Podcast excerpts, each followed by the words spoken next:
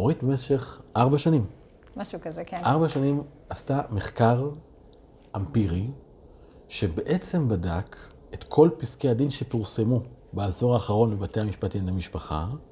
תקני אותי אם אני אומר משהו לא נכון. במזונות ובמשמורת קטינים. במזונות ומשמורת קטינים, והגיעה למסקנה שכל מי שהיה בשטח ידע אותה, אבל תמיד היה כתחושה.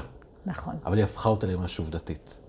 אז בוא, בואי תגידי, מה בעצם אמר המחקר המרתק הזה שלכם? אז אני, כן, אני, כמו שנדב הציג, עורכת דין בתחום, 17 שנה, ותמיד היו מגיעים אליי לקוחות ושואלים כמה מזונות ייפסקו לי, למי ייתנו את משמורת הילדים, תשובות בסיסיות בתחום, שאני כעורכת דין לא תמיד ידעתי לתת להן תשובה. אז אמרתי, במסגרת התזה שעשיתי, אמרתי, בוא נצא לבדוק אמפירית. אנחנו, עברתי פשוט על כל פסקי הדין שניתנו בעשר שנים במזונות ובמשמורת.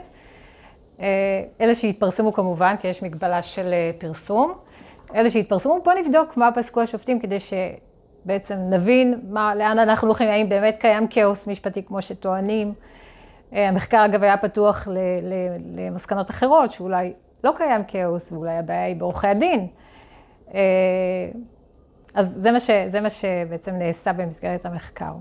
בחנו את כל פסקי הדין שניתנו במזונות ובמשמורת, במטרה לבדוק האם השופטים מצייתים לחוק ולפסיקה מנחה, האם קיים כאוס, האם קיימת אחידות בין פסיקות של אותו שופט או שופטת.